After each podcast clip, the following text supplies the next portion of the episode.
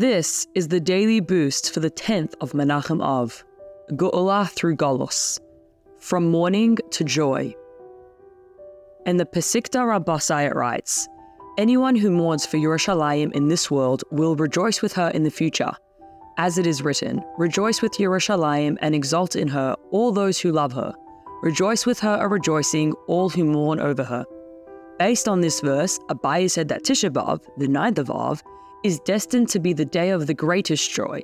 Tisha B'Av is a day of mourning in this world. In the future, God will turn it into a holiday. As it is written, I will transform their mourning into rejoicing, and I will comfort them and make them rejoice from their sorrow. The knowledge that Tisha B'Av, and really all fast days, will be transformed into a holiday ought to colour the way we approach such a day already now. Instead of reflecting on our oppression, it is an opportunity to reflect on the contrast between our current state and what is to come in the very near future. Such an attitude can be applied to all negative and hopeless situations in life. All dips are to facilitate greater jumps. The challenge is to recognize the purpose when one is still in a dip before the jump.